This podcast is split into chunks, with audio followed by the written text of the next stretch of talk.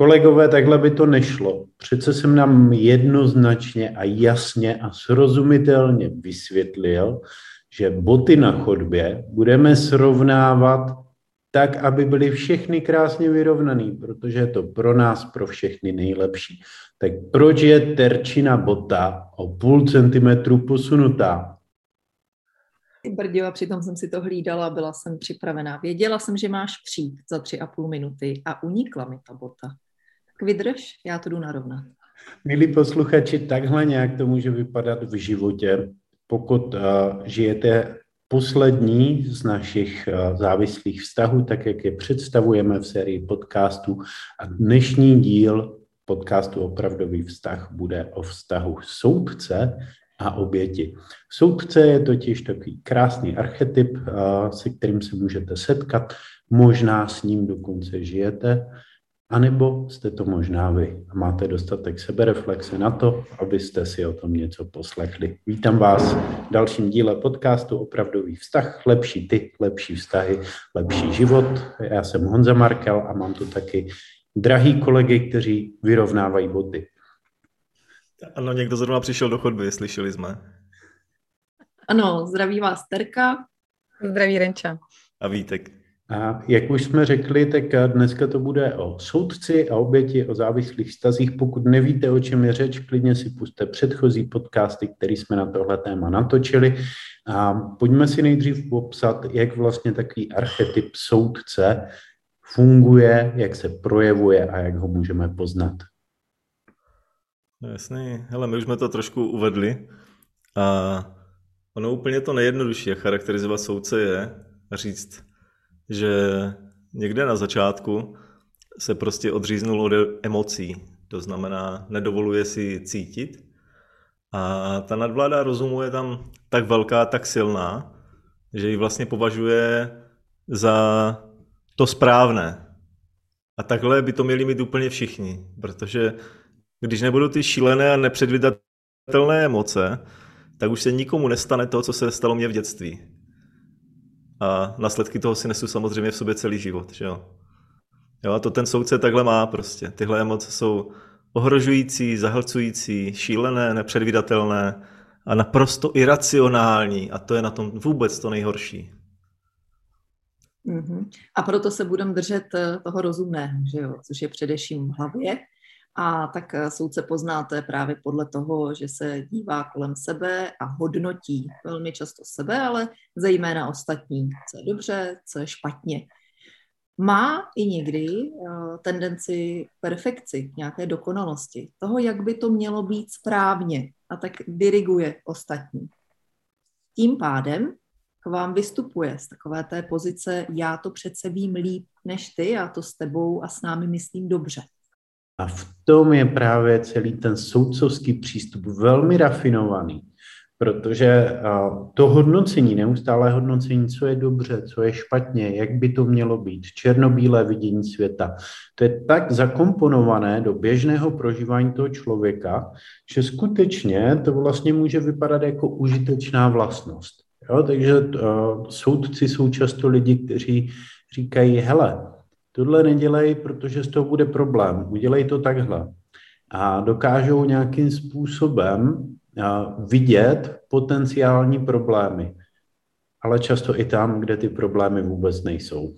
Protože co si budeme povídat, my jako živočišný druh lidstvo jsme docela mizerní v předvídání budoucnosti, Přestože zrovna pokud je někdo v tom archetypu soudce, tak se o to snaží o 100 fest.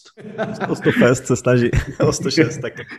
A to, co, to, co je vlastně zajímavé je, a není to vidět na první pohled, jo? ale když to Honza takhle řekl, že se snaží těm ostatním vlastně pomoct, jo? tak to, co je vidět na první pohled u všech soudců, je taková invazivnost. Protože oni se snaží na to své evangelium přivést úplně všechny kolem. Jo? A když, si, když se podíváte na ty, co káží evangelium, tak oni mají jednu věc společnou. Ten jejich život jim nefunguje. Cítí se v něm blbě, nefunguje jim tam spousta věcí. A oni se upnou na nějakou modlu. A v tomhle případě ta modla, to zlaté tele, je vlastně ten rozum. který jim teda dává jistotu a slibuje jim to, že je vyvede z té spletitosti života. No ale oni vnitřně cítí, že to nefunguje. A proto to takhle strkají všem ostatním. Protože když to budou žít i všichni ostatní, tak oni na tom budou stejně jako oni. A svět bude v pořádku. Všichni budou v, a to si už doplňte sami. V nebi přece, to je úplně jasný. A v ráji, a ráj bude na zemi. No, každopádně mě napadla k tomu taková okřídlená hláška. Já si myslím, že jsme ji možná už v nějakém podcastu říkali. Jo. Ale že kdyby se každý postaral o sebe, tak by bylo postaráno o všechny. A tím pádem někdy by stačilo, kdyby ti soudci se přestali starat o všechny ostatní. No ono na tebe navážu, eh, kdybychom možná i cítili sebe a ty druhý, tak by nám bylo dobře. Protože eh, u soudce je typické, on o tom často neví, ale eh, je to strach a nedůvěra sebe, procesy, v činnosti, vlastně vůbec eh, nedůvěra v život jako takový. Proto si ho velmi hlídá, proto předpovídá a ví, jak by to mělo být správně. To znamená, snaží se řídit třeba právě vás, vás doma mít to pod kontrolou. Ale co to znamená pro vztahy? Pojďme se konkrétně podívat, co to znamená pro vztahy a třeba pro vztah soudce a oběť. Hmm. Hmm. Já myslím, že ta oběť je hlavně uh, na prostý palbě té kritiky soudce, takže samozřejmě s tím jsou spojený dost nepříjemné pocity. Takový, myslím si, že asi bez moci, uh, že s tím nemůže nic dělat, že ať se snaží, jak se snaží, tak nikdy to není dost dobrý vzhledem k tomu, že soudce eh, je většinou má sklony k perfekcionismu, tak samozřejmě to tady s tím jako velmi úzce souvisí a eh, je to takový jako boj už předem ztracený. No jasně. Ale předem ztracený boj, já bych řekl, že ten předem ztracený boj může být na obou frontách. Já když eh, takhle sleduju ty vztahy, a sleduji ty vztahy oběti a soudce, tak bych řekl, že asi může být do něco málo četnější to, že ten soudce tam nějakou dobu tvrdě úřaduje a vyhrává. Jo? To znamená, vlastně celá ta rodinka, celý ten pár, celé to soužití se řídí podle těch jeho pravidel. Jo? A ono to začíná tím, že emoce jsou špatně. Jo? To znamená, tady se budeme bavit jenom o argumentech. Jo? Ty mi tady brečíš, ale co si řekla za argumenty, jo? Co si tady uvedla, aby to podpořilo ty tvoje argumenty? Nic. Jo? Jen tady brečíš. Takže tohle mi tady nedělej a řekni radši něco užitečného, něco, čeho se můžu chytit. Jo? A takhle postupně vlastně on vytlačí jakékoliv projevy emocí z takového toho, co je důležité, co se vůbec bere v potaz. Jo? A tohle se děje vždycky, když ta vláda rozumu je taková všeobjímající. Podívejte se na spolek Sisyfos, který vytláčí úplně všechny projevy všeho, co jenom nezapadá na to, že si na to může sáhnout a vzít do ruky a podívat se na to každý materialista, ať už to je jakkoliv. Jo, a k jakým absurditám to došlo. A všichni se tomu smějeme. A je to jen proto, že ten rozum, když nastolí absolutní vládu a není doplňovaný citem, není doplňovaný vyvážený tím citem, no tak vede k tomu, že se vymkne z kontroly a naprosto všechno ovládne. Jo? A tohle se právě stává v těch vztazích. Ale ta druhá poloha je, kdy ta oběť a ta druhá strana, kdy dojde trpělivost, nebo když získá nějakou svoji sílu. A pak se to vlastně otočí. A pak se ten, kdo je v tom rozumu, ten soudce, stává už jenom tím, komu nikdo nerozumí nikdo ho nebere vážně. Jo? Oni si z něj dělají legraci. A především oni na něj ukazují. Jo? A on si to nezaslouží.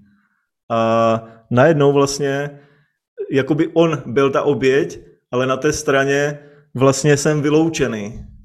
Nikdo už se mnou nehraje tu moji hru a já hmm. jsem v ní zůstal sám. Takže tohle, tohle si všímám, jo? takového toho vývoje v těch vztazích. Jo, jo. A ještě u toho je samozřejmě takový to, A přitom já to myslím dobře, protože já přece vidím, jak to má být správně.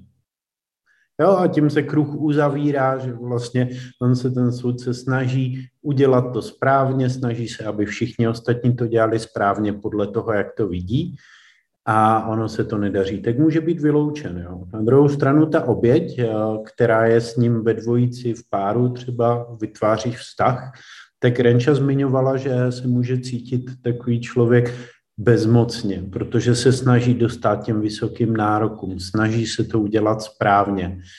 A zároveň vlastně ten člověk v módu oběti se v tomhle případě taky odpojuje od vnímání sebe sama, protože vlastně pořád poslouchá zvenčí, jak by to mělo být. Jo, a nemá dostatečnou důvěru v sebe a v to, že když to bude tak, jak on cítí, takže to bude správně. A tak vlastně přestane pro jistotu cítit, jak by to mělo být a snaží se pořád poslouchat instrukce zvenčí, který mu tam dodává člověk v módu soudce. Mám teď eh, zkušenost s jednou klientkou, která je v módu oběti eh, většinu svého života, ale někde se v ní probudila, eh, probudilo zrnko sebereflexe a uvědomuje si to a, a přeje si s tím něco udělat. Snaží se a, a přeje si prostě spolu vytvářet ty situace právě i doma, ale sdílí manželství, děti i domácnost právě se soudcem um, Přesně tak, jak tady o něm opravdu jako do jádra, do hloubky mluvíme. Jo? To znamená, špatně se jí dýchá, neví ani, co už je její. Jo? Ona říká, hele, já bych jako velmi ráda z toho jako vyšla ven, ale já už ani nevím, co si myslím, nebo co je pro mě jako správně, protože tady 10-15 let žijeme v tom, že ty boty opravdu musíme mít srovnaný, nic jiného se jako nebere.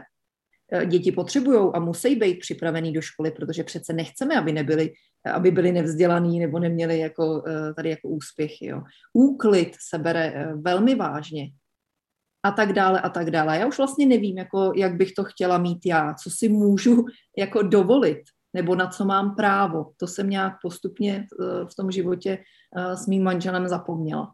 Ale do jisté míry je potřeba tady připomenout, že právě tenhle závislý vztah tvoří obě dvě strany úplně stejně. Možná to víte a možná ne.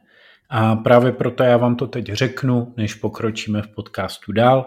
Od dubna 2023 máme prémiovou verzi podcastu, kterou najdete na Hero Hero. Můžete nás tímto způsobem podpořit a, a díky tomu dostat něco navíc to co neseženete nikde jinde. Už tam najdete díly, jako například jak se vypořádat s potenciální nevěrou, jestli sledovat nebo nesledovat, proč je důležitý odpojit se od rodičů a jakým způsobem to konkrétně udělat. V těchto podcastech, který najdete na Hero Hero, tak si dovolujeme jít často víc ještě do těch praktických kroků, takže dejte tomu šanci, pokud vás to zajímá. Za hubičku můžete dostat ještě mnohem, mnohem víc, než kolik v těchto našich podcastech, o kterých víme, alespoň nám to říkáte, že jsou už tak dobrý.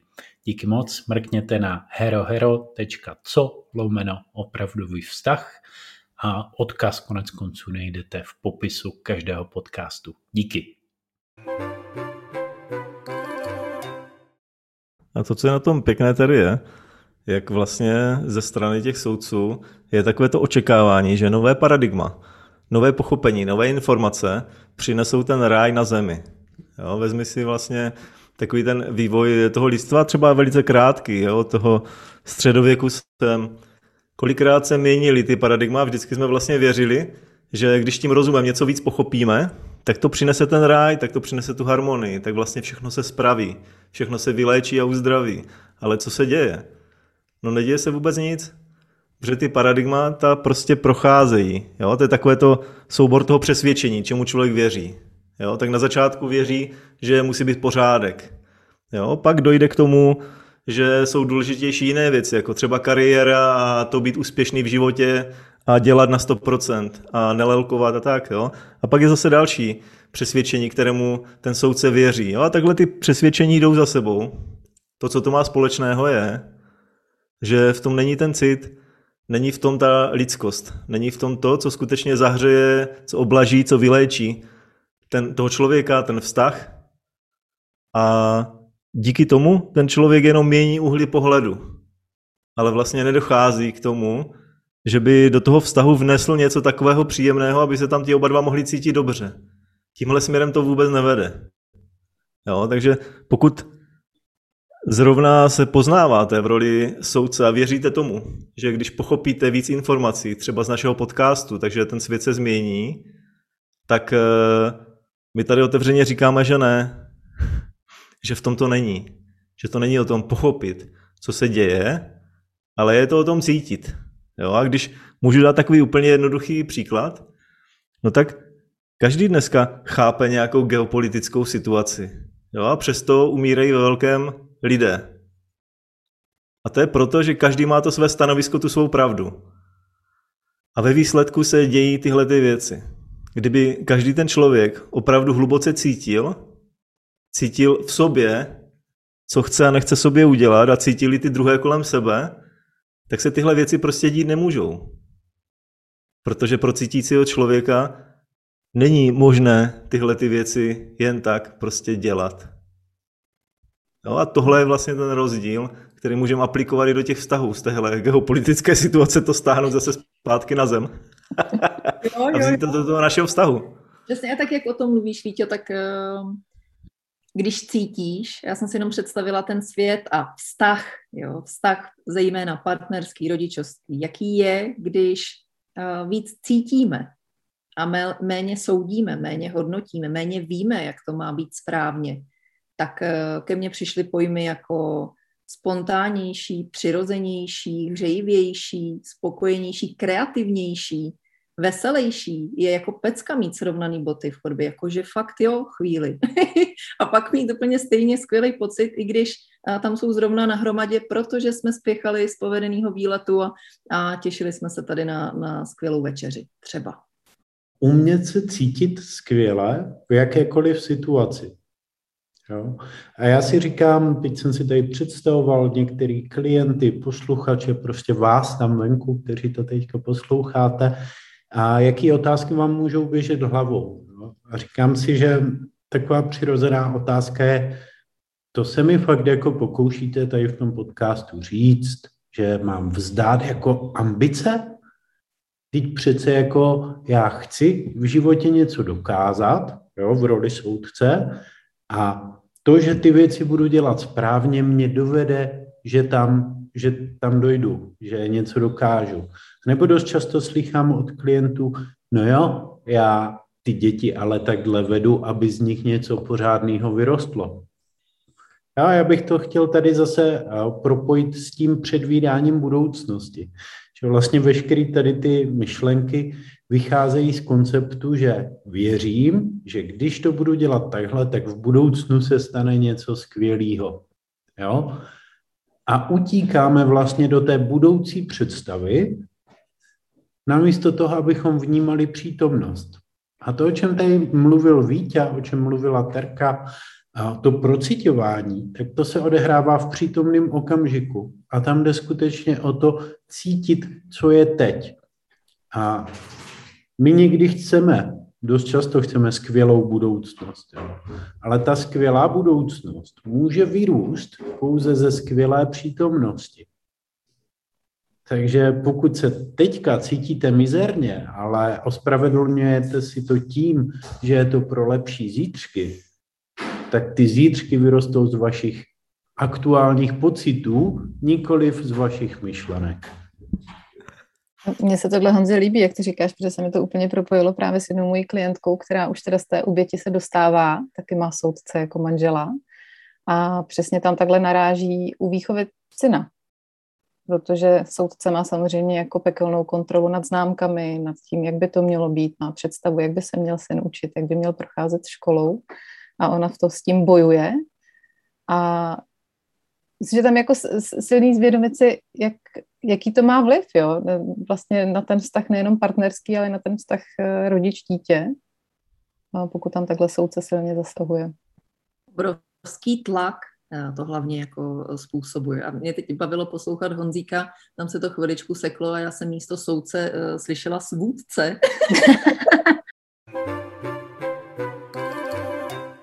milí posluchači, tak eh, jestli se poznáváte tady v tomhle podcastu, tak eh, soudcovství je všechno ostatní, jenom ne eh, a svůdné. Jo, to jsem chtěl říct, že ten soudce je málo kdy svůdce, jo, protože to možná dokáže chvilku, třeba tím, že jako dovede sebe a lidi vybičovat k výkonu, ale pak vlastně je dost náročný s ním žít, protože to pořád neděláš dost dobře, no. Jasně. Jo, a to, to, to si říkal moc hezky, když jsme se tady na to připravovali, že oběť může mít pocit, uh, že to nedělá dobře a ten pocit, a že to nikdy nebude lepší a ten pocit je naprosto správný, protože se soudcem to z tohohle hlediska prostě dost dobrý fakt nikdy nebude. To můžete přeskočit.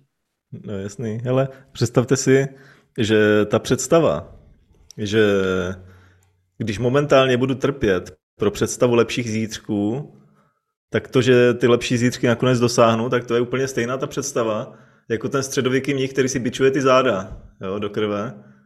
A říká si, že se takhle probičuje do toho ráje. Jo, a jak vypadá ten jeho život. Jo, tak to je přesně ono. Je úplně ideální se probičovat do toho ráje, protrpět si do toho ráje. Oni to jsou vlastně dva takové protiklady, jo? tak jenom když ti lidé zapojí skutečně ten rozum, jo, v nějaké vyváženosti, tak pochopí, že tam něco nesedí. Jo, to je asi tak jako probojovat se k míru. Jo, jo, no, mě to spíš připomíná taky ten okřídlený vtip, jak přijde chlápek do pekla, že jo, a teď je celý vyděšený, co tam bude a oni ho tam provázejí a v jedné hale prostě tam probíhají normálně radovánky a teďka si to tam ty lidi užívají a hostina, paráda a všude prostě všechno, po čem srdce zatouží, si říká, hej, to je super a pak přijdou do jiné místnosti a tam bodají do těch lidí, co se vaří v kotlích prostě a on říká, ty to je ale hrozný, co je tohle? A ten ďábel říká, hm, to jsou katolíci, oni to tak chtějí.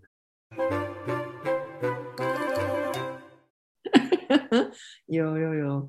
Tak to zase vrátíme od politiky a náboženství k těm vztahům, ne? Něco ve smyslu, eh, jak z toho teda ven? jo, jo, co se s tím dá dělat. Moc hezky to tam vracíš, Teresko. A co se s tím dá dělat? Zaznělo tady poměrně jednoznačně, že to není o tom, že vymyslíte něco nového. Já bych řekl, že na začátku je jeden bod, kdy si dovolíte spochybnit to, o čem si myslíte, že je správně. To velmi provokativní, jo? protože naše dobré cítění, náš dobrý pocit se dost často odvíjí od toho, že máme pocit, že děláme věci správně. Ale faktem je, že to je jenom naučený racionální koncept a dovolit si pochybnit, že to dělám správně a připustit, že to může být třeba úplně jinak v životě, tak je krok číslo jedna. Jaký jsou další? No, ale já jsem jenom za, za, za tu oběť eh, to, co si myslím, že je fajn si zvědomit, co ona chce. co podle ní je to správný, ale pro ní. A vůbec si projít tímhle s tím procesem přemýšlení. Jak by to chtěla mít ona.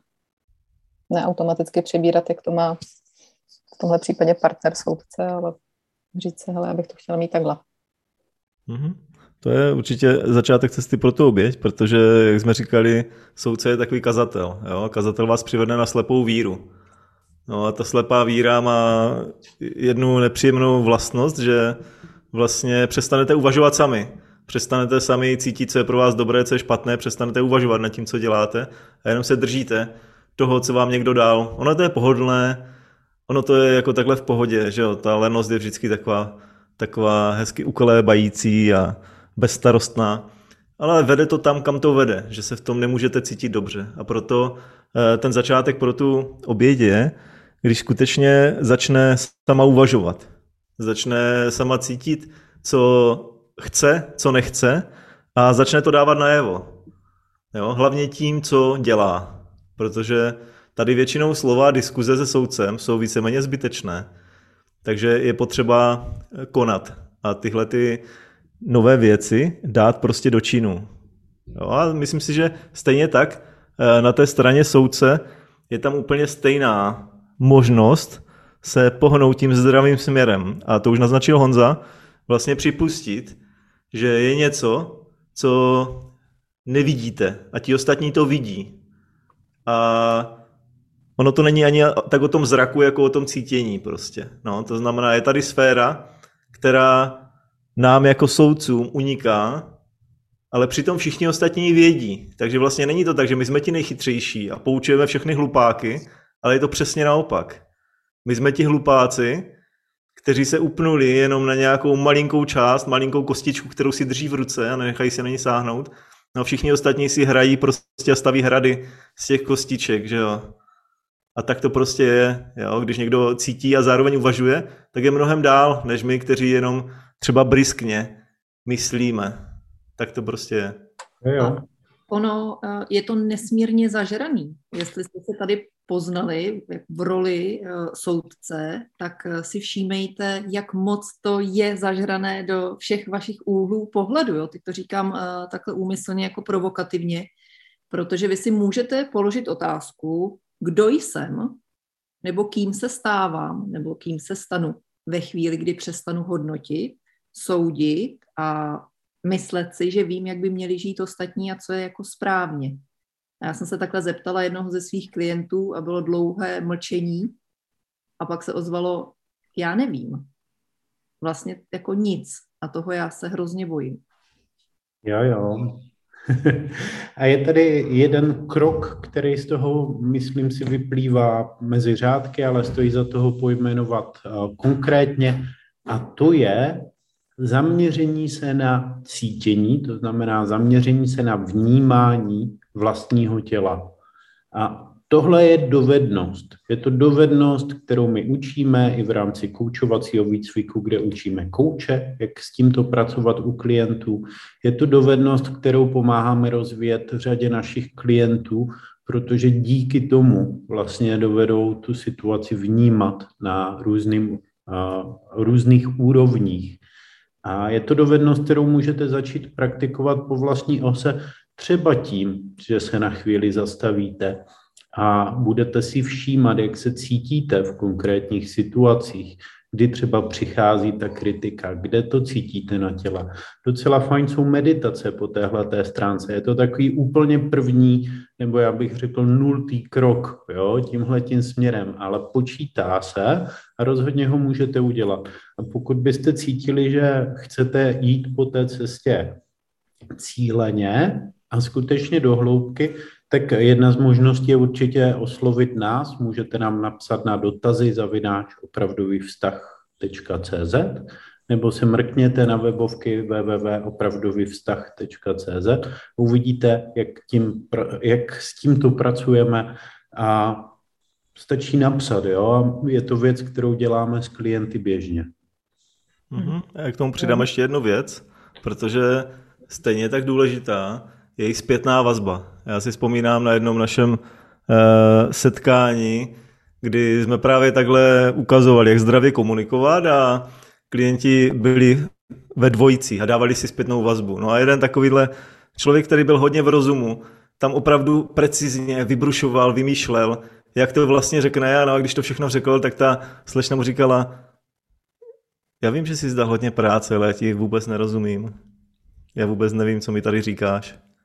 Jo? A tohle, tohle byl jeden z těch momentů, kdy vlastně on poprvé dostal nějakou zpětnou vazbu od někoho jiného než manželky, o které si myslí, že je totálně blbá a žije v tom celou dobu. No a najednou tam k něčemu došlo.